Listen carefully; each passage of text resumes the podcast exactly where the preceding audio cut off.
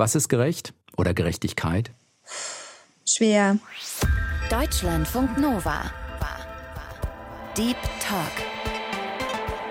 Mit Sven Präger. Und mein Gast diese Woche ist die Staatsanwältin Carlotta Stahl. Hallo Carlotta. Hallo Sven. Im Grunde will ich wissen, was die Wahrheit war. Und wenn die Wahrheit ist, dass derjenige, den ich angeklagt habe, das nicht begangen hat, dann ist das für mich in Ordnung. Unglaublich gelernt und beeindruckt hat mich mein erster Fall einer fahrlässigen Tötung. Manche hast du drei Wochen im Kopf, manche hast du drei Monate, manche hast du drei Jahre im Kopf.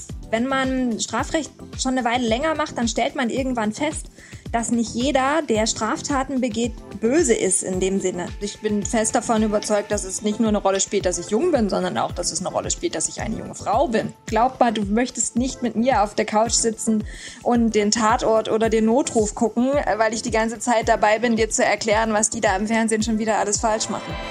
Deutschlandfunk Nova. Deep Talk. Ein kurzer Hinweis, bevor es losgeht. Wir sprechen im Interview auch über Fälle, in denen es um recht explizite Gewalt geht. Wenn euch das nicht gut tut, dann überspringt das gerne. Und jetzt geht's los. Du bist mit 25 Jahren eine der jüngsten Staatsanwältinnen in Deutschland geworden. Kannst du dich noch, egal wie viele Jahre das jetzt her ist, an deinen ersten Fall erinnern? Ja, natürlich. ja, ich glaube, die vergisst man nie. Wie war das? Also weißt du das noch? Kannst du uns einen Einblick geben? Ähm, mein Einstieg war völlig chaotisch. Und mein erster Fall ist gehörig vor den Baum gegangen, wenn man das so zusammenfassen kann. Was ist passiert? Im Einzelnen so die, die ersten Fälle waren, die ich genau auf dem Tisch hatte, an meinem ersten Tag, das weiß ich nicht mehr alles, weil das nämlich ganz, ganz, ganz viele waren. Äh, ich weiß noch, ich bin in meinem Büro angekommen und bin gelandet vor einem Stapel, vor einem großen Stapel roter Akten und da stand überall eine Zahl drauf und ich wusste alles klar, überall, wo dieses Zahl drauf steht, das sind jetzt alles meine Fälle, alles meine Verfahren. Und die muss alle ich bearbeiten. Ähm, dann habe ich die an meinem ersten Tag alle so in, in einer wilden Version von Try and Error durchgeblättert, um festzustellen, dass ich irgendwie bei der Hälfte nicht weiß, was ich machen soll. Und dann? Ähm, dann habe ich irgendwann einfach angefangen weil man, man lernt ja schon grundsätzlich so im Studium und im Rechtsreferendariat, wie Strafrecht geht. Man lernt eben nur überhaupt nicht, wie Praxis der Staatsanwaltschaft geht. Und dann habe ich angefangen. Ähm, und am Ende des Tages war der Stapel immer noch fast genauso groß, aber ich hatte das Gefühl, okay, ein paar Akten hast du geschafft. Äh, nur um direkt am nächsten Tag festzustellen, dass ich eins davon unglaublich krass vor den Baum ge gesetzt hatte. Was hast du gemacht? Ich habe ähm, versucht, einen ganzen Reisebus in einer Asservatenkammer zu parken. Erklär. Funktioniert natürlich nicht. Also mir ist das nicht klar gewesen. Man lernt ja äh, zwar so ein bisschen, okay, so ein Asservat, das, also Asservaten sind Beweismittel zum Beispiel. Der einfache Fall ist, ist wäre jetzt der, ich habe ein Messer, was ein Tatmittel ist, weil da ist jemand mit einem Messer verletzt worden und ähm, dann muss das Messer noch aufgehoben werden, weil da vielleicht potenziell DNA dran sein könnte. Und dann würde dieses Messer eben in die Asservatenkammer verbracht werden. Mhm. Und das ist jetzt bei so einem Messer nicht weiter schwer. Und ich hatte aber direkt am Anfang einen ganzen Reisebus als Beweismittel und habe natürlich so ohne praktisch drüber nachzudenken gesagt, ja, alles klar, gut, Asservaten äh, müssen jetzt noch aufgehoben werden. Gibt es denn keine Asservaten-Garage? Das ist ja eine unglaublich gute Frage. Das kann ich gar nicht so richtig sagen, weil die Asservaten, ähm, also das, das ist ja ganz unterschiedlich, wie Asservaten gelagert werden. Für gewöhnlich macht das aber die Polizei für uns. Und ich bin tatsächlich noch nie in einer Asservatenkammer drin gewesen. Ich verfüge das dann immer.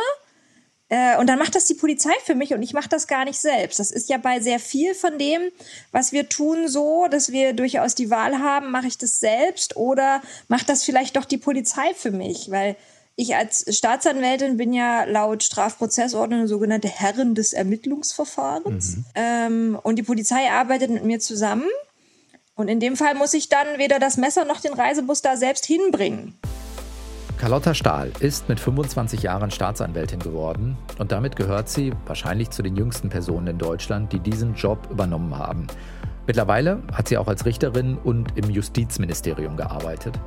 Und Carlotta Stahl ist nicht ihr richtiger Name, darauf kommen wir noch, aber wir haben natürlich gecheckt, sie ist echte Staatsanwältin. Hast du eine Erinnerung an deine ersten Tage vor Gericht, wie die gelaufen sind? Also ist man da noch nervös oder ist man doch so gut vorbereitet, dass das eigentlich gut läuft? Nein, man, man, man ist nicht so gut vorbereitet, dass das läuft. Ich war gut vorbereitet. Ich, ich habe immer das Bedürfnis, unglaublich gut in, vorbereitet in eine Verhandlung zu gehen. Das ist heute noch so. Ich habe sehr lange Spickzettel. Ich habe damals viel besprochen mit den älteren Kolleginnen und Kollegen, mich da beraten lassen. Und ich erinnere mich auch, dass man zumindest am Anfang auch aufgepasst hat, dass die Verhandlungen, in die ich so als erstes gegangen bin, dass das doch Verhandlungen bei Richtern waren, die dann Bescheid wussten, okay, das ist jetzt die junge Kollegin, ähm, da müssen wir ein bisschen langsamer vielleicht machen, vielleicht ein bisschen Verständnis haben. Das hat schon ganz gut geklappt. Ähm, aber nervös war ich natürlich trotzdem. Das, das hat auch eine ganze Weile nicht abgenommen. Und das ist auch heute noch so, dass man zumindest bei großen Verfahren oder ungewöhnlichen Verfahren mit einer gewissen Anspannung ins, ins Gericht reingeht, ja doch. Was ist denn ein gewöhnliches Verfahren und was ist eher ein ungewöhnliches Verfahren für dich? Das gewöhnliche Verfahren wäre jetzt für mich der, der gewöhnliche Ladendiebstahl die kleine, kleinere Körperverletzung äh, zwischen Verwandten, vielleicht Betäubungsmitteldelikte, die haben wir auch relativ häufig. Das ist so das klassische Tagesgeschäft, was man recht häufig hat. Und dann gibt es aber natürlich die außergewöhnlichen Verfahren, die nicht so häufig sind oder vielleicht auch einfach besonders schwierig zu verhandeln sind. Das sind Verfahren, größere Körperverletzungsdelikte, Raubdelikte, sexueller Missbrauch, Tötungsdelikte, also das sind dann schon Hausnummern, da, da gehst du angespannt in die Verhandlung rein. Hast du im Kopf solche Kategorien wie gewinnen oder verlieren? Ist das wichtig für dich als Staatsanwältin? Mm, selten, selten. Im Grunde will ich wissen, was die Wahrheit war. Und wenn die Wahrheit ist, dass derjenige, den ich angeklagt habe, das nicht begangen hat, dann ist das für mich in Ordnung. Und am Ende ist es ganz oft auch so, dass im Grunde in der Verhandlung drei Juristen sitzen und alle drei das Gleiche wollen, vielleicht ein bisschen in verschiedenen Changierungen. Aber am Ende ähm, wollen wir alle ein optimales Ergebnis für den Angeklagten. Und ähm, das muss gar nicht immer so weit auseinanderfallen. Das gibt es natürlich schon, äh, gerade wenn man auch im Bereich Konfliktverteidigung ist. Aber ich würde sagen, das ist nicht unbedingt der Regelfall. Kannst du mal ein Beispiel dazu machen, wo das vielleicht ein bisschen auseinandergeht? Das geht dann auseinander, wenn wir zum Beispiel einen äh, Fall völlig unterschiedlich werten. Also wenn, wenn es eine Beweislage gibt, die eigentlich allen klar ist, aber die Verteidigung die Beweislage gänzlich anders würdigt als ich. Also wenn ich zum Beispiel sage, für mich ist das total klar, äh, der Zeuge hat es so und so gesehen und uns so und so erzählt und deshalb gehe ich davon aus, ähm, dass das jetzt tatsächlich passiert ist ähm, und die Verteidigung die Beweise einfach anders würdigt. Dann kann man schon mal so in die Bredouille kommen, dass man denkt, also jetzt will ich aber bitte wirklich, dass das Gericht mir Recht gibt, weil das, was der da drüben erzählt, das sehe ich jetzt einfach gar nicht so. Jetzt bist du ja ein paar Jahre dabei. Gibt es ein paar Fälle jenseits von Bus, der vielleicht nicht in die Asservatenkammer passt, von Fällen, die dir bis heute in Erinnerung geblieben sind, weil du vielleicht, ich weiß nicht, was dran gelernt hast oder weil sie auch ein bisschen einen Einblick ins Rechtssystem geben oder weil sie auch einfach skurril sind? Oh, es gibt so viele Fälle, die mir in Erinnerung sind, geblieben sind. Ähm, Wer ist in den Top 3 dabei bei dir? Ähm, unglaublich gelernt und beeindruckt hat mich mein erster Fall einer fahrlässigen Tötung. Das war der Fall eines Lkw-Fahrers, der eine Rentnerin übersehen hatte. Die hatte sich so vor seinem Lkw quasi entlang geschoben und es hatte auch geregnet. Es war auch so ein bisschen dunkel und er hat sie halt einfach nicht gesehen. Er hat so an einer Schlange gestanden, an einer Ampel und ist losgefahren, also wirklich nur angefahren und hat die Dame überrollt. Die ist zu Tode gekommen. Und das war für alle Beteiligten ganz, ganz schlimm. Für ihn war das schrecklich schlimm, weil er jemanden umgebracht hatte und das gar nicht gewollt hat. Für die Angehörigen war das schlimm, weil das die, die Dame natürlich so völlig aus dem Leben gerissen hatte äh, und ja auch keiner damit gerechnet hatte. Und für mich war das am Ende auch total schlimm, weil ich eine Straftat verhandeln musste und immer so gedacht habe, boah, das hätte mir auch passieren können. Also am Ende hat sich herausgestellt, dass der einen weiteren Spiegel hätte kontrollieren müssen, um die Dame zu sehen. Das haben wir dann über ein Sachverständigengutachten herausfinden können.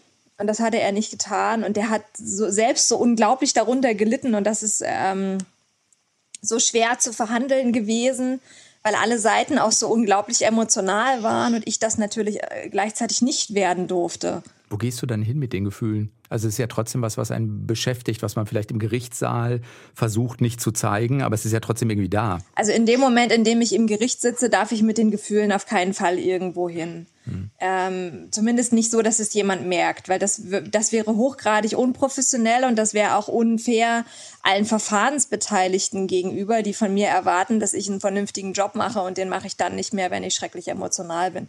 Also damit muss ich dann in dem Moment schon umgehen können. Ähm, das kann ich aber meistens auch, einfach weil ich dann natürlich auch sehr konzentriert auf die Sachebene bin.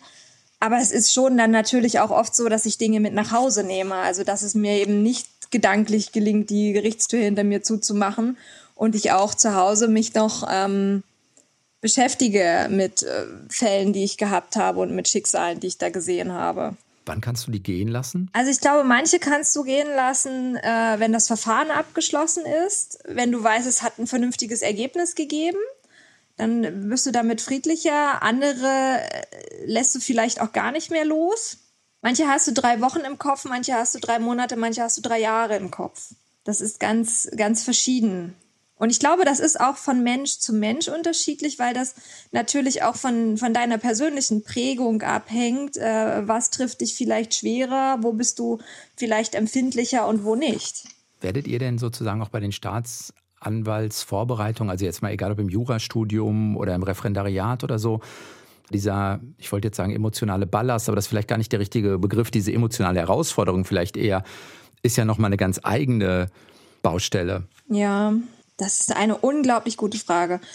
Ich kann mich tatsächlich nicht erinnern, dass so der Umgang mit emotional schwierigen Situationen irgendwo in meinem Studium Gegenstand gewesen wäre. Es wäre eigentlich wünschenswert gewesen, man hätte sich auch damit auseinandergesetzt, auch so im, im Zusammenhang von mentaler Gesundheit spielt das ja durchaus eine große Rolle. Aber ich kann mich nicht daran erinnern, dass das Gegenstand des Studiums gewesen wäre. Im Referendariat hast du natürlich schon so ein bisschen die Möglichkeit, weil du da ja über deine praktischen Stationen durchaus auch Einblicke bekommst. Und gerade bei der Staatsanwaltschaft zum Beispiel, da habe ich eine Station ähm, auch mal gehabt, da haben wir zum Beispiel schon Leichen angeschaut und waren bei der Gerichtsmedizin, bei der Obduktion dabei, um einfach da schon zu lernen, auch mit solchen Situationen umzugehen. Aber das waren tatsächlich eher so die, ähm, die Kollegen aus der Praxis, die uns da mitgenommen haben und an ihren Erfahrungen haben teilhaben lassen.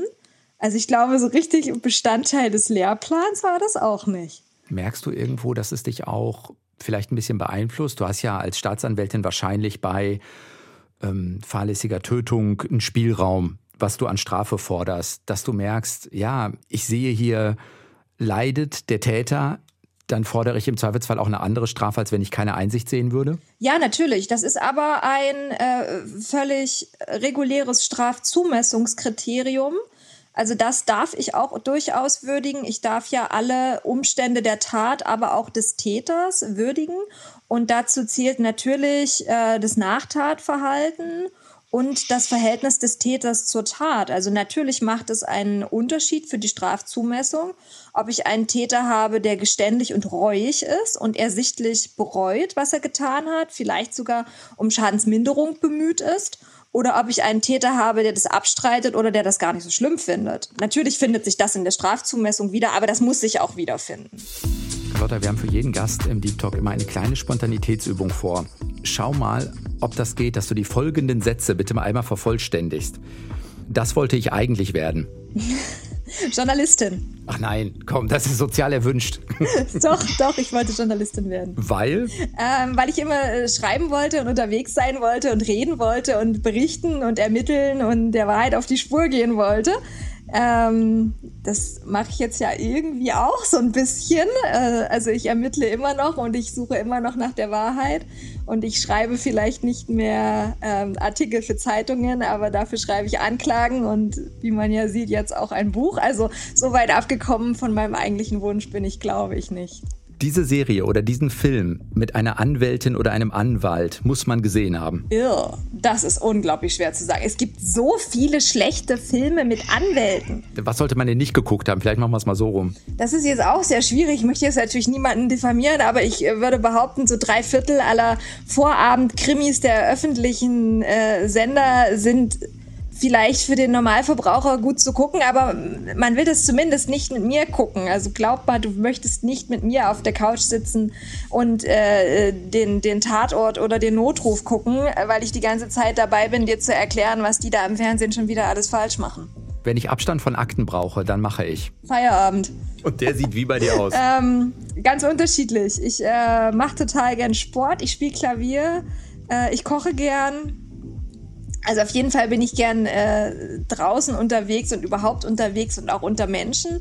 Das tut mir unglaublich gut, weil ich dann einfach anderen Input bekomme. Und letzter Satz. Diesen Paragraphen brauche ich vor Gericht am meisten. Uh. Oder häufig.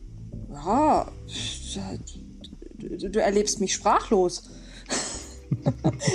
das ist jetzt total schwierig, weil darauf kann man als Jurist auch so schlecht äh, spontan antworten. Welchen brauche ich denn am meisten? Ich brauche sie alle. Ich brauche sie alle. Das kommt total auf den Fall an. Gibt es vielleicht eine Vorschrift oder einen Paragraphen, wo du jetzt aus deiner Berufserfahrung sagen würdest, mit dem habe ich immer mal wieder ein Problem, weil der eigentlich vielleicht der Realität nicht mehr gerecht wird oder vielleicht was älter ist oder so. Gibt es sowas? Also wir streiten immer wieder über das Verhältnis von Mord und Totschlag. Äh, das liegt aber nicht unbedingt daran, dass es der Realität nicht mehr gerecht wird, sondern daran, dass allgemein so ein, so ein falsches Verständnis von Mord und Totschlag unterwegs ist. Die Leute denken ja immer, Mord ist quasi Totschlag mit Absicht. Und das ist aber nicht so. Jetzt muss es auch erklären. Äh, Totschlag ist erstmal grundsätzlich, wenn ich einen anderen Menschen umbringe und es war irgendwie absichtlich. Weil wenn es nicht mit Absicht war, dann ist es eine fahrlässige Tötung und das ist wieder noch was ganzes anderes.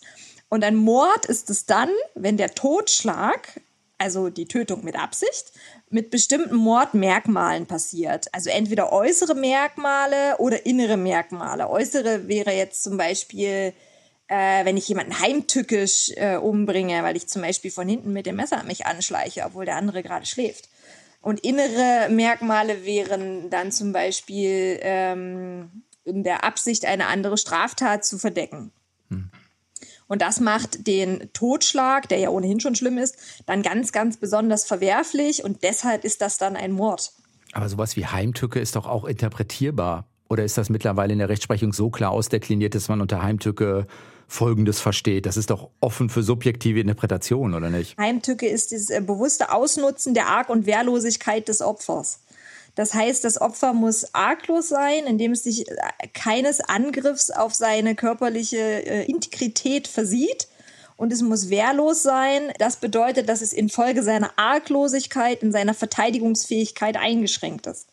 Also du merkst, es sind viele Definitionen, aber das ist dann schon total klar. Und warum struggelt ihr dann damit, wenn es die Definition gibt? naja, auch die Definition musst du ja dann wieder ausfüllen äh, durch so richtig Lebenssachverhalte. Und das ist schon wirklich schwierig. Und dann musst du die Lebenssachverhalte ja auch irgendwie noch beweisen können. Und spätestens oh. da wird es dann richtig schwierig. Man hört, glaube ich, so eine gute Mischung bei Carlotta raus. Also einerseits eine klare Analyse, aber eben auch einen gewissen Humor. Sie möchte damit einen echten Einblick in die Justiz, die Rechtsprechung geben, in reale Fälle. Auch deswegen hat sie ein Buch geschrieben, das heißt Verbrechen sind mein Job, eine junge Staatsanwältin ermittelt. Und der Untertitel, der deutet ja auch an, dass es gerade als junge Frau im Justizsystem hart sein kann. Ja, total. Also hilfreich ist das leider überhaupt nicht. Ich bin schon oft nicht ernst genommen worden und auch abgekanzelt worden und gefragt worden, ob ich die Praktikantin wäre oder die Referendarin oder man hat schon versucht, das auch in der Verhandlung gegen mich zu verwenden. Das war nicht, nicht immer unbedingt einfach. Manchmal ist es das heute noch nicht. Wie gehst du damit um? Ähm, mittlerweile anders. Also am Anfang hat mich das schon doll verunsichert. Aber auch einfach, weil ich insgesamt natürlich noch unsicher war. Mittlerweile ist es besser es funktioniert tatsächlich oft, einfach fachlich zu überzeugen. Bei den Kollegen, die mich mittlerweile kennen, ist das auch kein Problem mehr. Die wissen, äh, beziehungsweise wussten dann auch relativ schnell, okay, die ist zwar jung, aber die macht hier trotzdem ihren Job. Und dann funktioniert das auch. Aber man, man muss sich natürlich ab und an schon noch einmal mehr beweisen. Jetzt habe ich ja so als Naivling von außen die Vorstellung, die du vorhin auch formuliert hast, es geht vor Gericht ja vor allen Dingen darum, die vielleicht intersubjektiv feststellbare Wahrheit zu finden. dann dürfen doch solche Faktoren von den Kollegen, unterstelle ich jetzt einfach mal, eigentlich keine Rolle spielen. Und sie tun es trotzdem, weil das Patriarchat dann doch zuschlägt? Ja, total. Also ich bin fest davon überzeugt, dass es nicht nur eine Rolle spielt, dass ich jung bin, sondern auch, dass es eine Rolle spielt, dass ich eine junge Frau bin. Ähm, weil natürlich gerade das Strafrecht auch irgendwo ein Stück weit noch eine Männerdomäne ist gerade was die, die Verteidigungsseite angeht, die mir gegenüber sitzt. Es gibt natürlich mittlerweile auch schon ganz gute Anwältinnen in dem Bereich, aber der Großteil ist immer noch männlich. Und dann ist man ganz schnell in dieser Rolle, ach Mäuschen, was willst du denn da drüben? Und das Gute ist dann aber, dass ich mich ja zurückziehen kann auf diese Rolle, die ich da spiele. Ich meine, in dem Moment, in dem ich meine Robe anziehe und auf dem Platz von der Staatsanwältin äh, mich hinsetze, ist das, ist das ja auch meine Institution. Da bin ich ja dann auch irgendwo Organ und dann bin ich nicht mehr nur äh, Carlotta, die junge Frau, sondern dann bin ich die Staatsanwältin und dann kann der, der Verteidiger mich dreimal nicht ernst nehmen. Ich habe meine prozessualen Rechte natürlich trotzdem.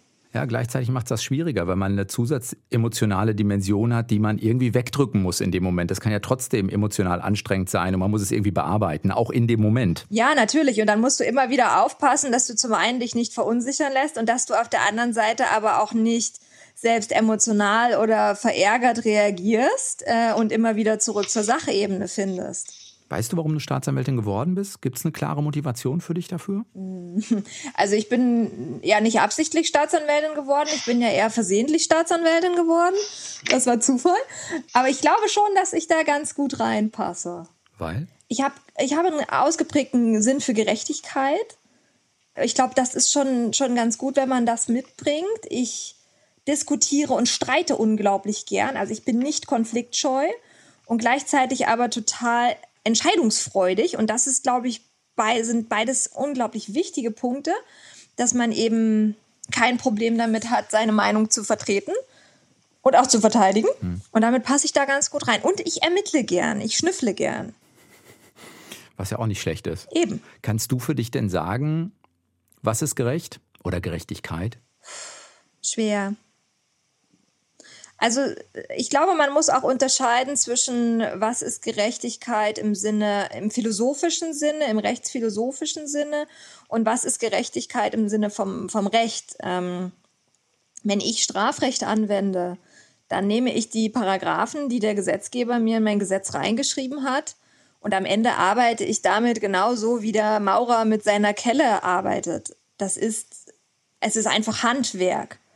Und wenn ich etwas beweisen kann und dann den korrekten Paragraphen anwende und eine saubere Strafzumessung durchführen kann, dann ist das für mich am Ende ein gerechtes Ergebnis, ein juristisch gerechtes Ergebnis.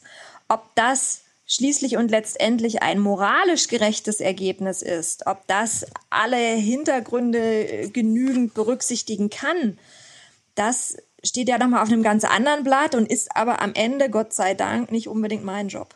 Aber kämpft das manchmal in dir, dass man so ein eigenes Gerechtigkeitsverständnis oder Empfinden hat, was vielleicht mit dem sauberen, in Anführungszeichen, Urteil nicht ganz übereingeht? Ja, natürlich, das ist schon manchmal schwierig. Ähm, also es ist selten so, weil ich tatsächlich oft äh, auch emotional hinter den Anträgen stehe, die ich stelle.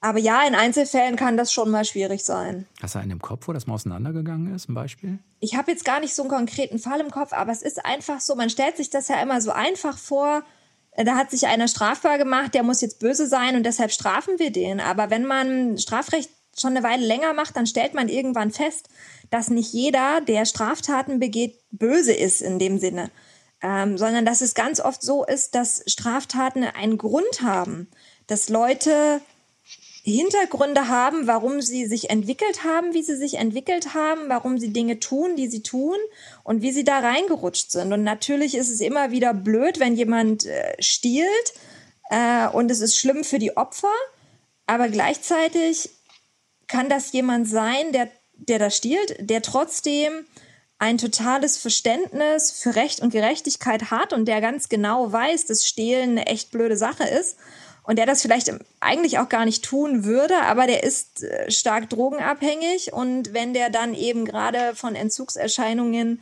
gejagt wird, dann kann der halt nicht anders. Aber heißt das vielleicht auch, dass unser Strafrecht zu sehr auf Strafe fokussiert und zu wenig auf Resozialisierung? Also wenn wir das anders im Blick hätten, könnte man es vielleicht ändern, in die Zukunft gerichtet?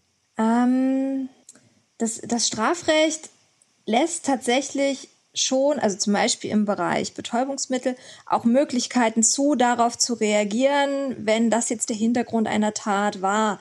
Da, da gibt es schon rechtliche Möglichkeiten. So ist das gar nicht ich, ich sehe das Problem eigentlich eher im Bereich Prävention. Ich würde mir viel mehr präventive Maßnahmen wünschen, damit die Leute gar nicht erst bei mir auf dem Schreibtisch landen, weil ich einfach so viele Schicksale sehe, von denen ich denke, boah, wenn man da vorher präventiv was gemacht hätte, dann wäre das vielleicht alles gar nicht passiert.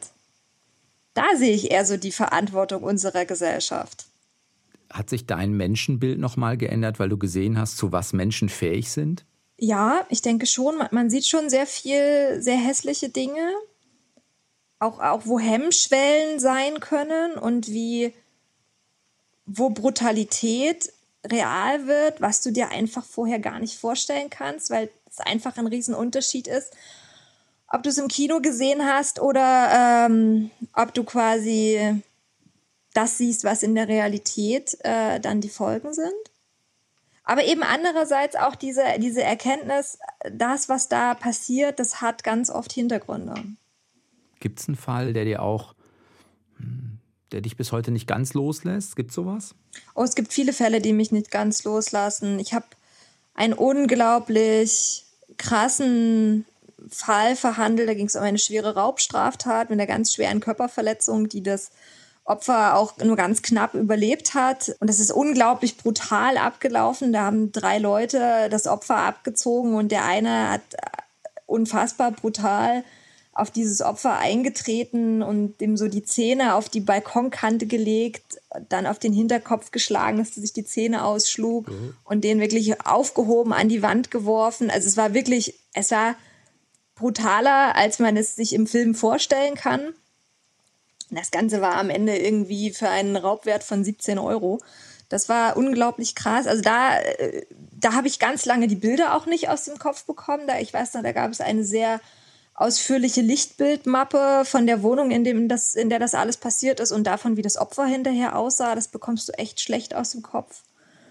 Dann sind es natürlich immer wieder Fälle äh, im Bereich Kindesmissbrauch, die hässlich sind, die sich einbrennen. Ist das perspektivisch was, von dem du weißt, du lernst das besser zu verarbeiten und kannst deshalb das machen? Oder ist das was, wo man vielleicht auch mal sagt, hey, ich mache das jetzt noch ein paar Jahre und dann kann man noch mal über was anderes nachdenken? Ähm, das ist ja das Schöne an der Justiz, das musst du nicht vorher wissen. Äh, das ist unser riesengroßer Vorteil. Ich kann das jetzt machen und wenn ich irgendwann feststelle, ich kann das nicht mehr, dann ist das nicht schlimm, dann mache ich was anderes. Ich denke, ich kann damit mittlerweile ganz gut umgehen. Ich denke, ich kann da aber noch mehr dazulernen, um noch besser damit umgehen zu können. Aber wenn ich das irgendwann nicht mehr kann, dann würde ich es auch bleiben lassen, doch.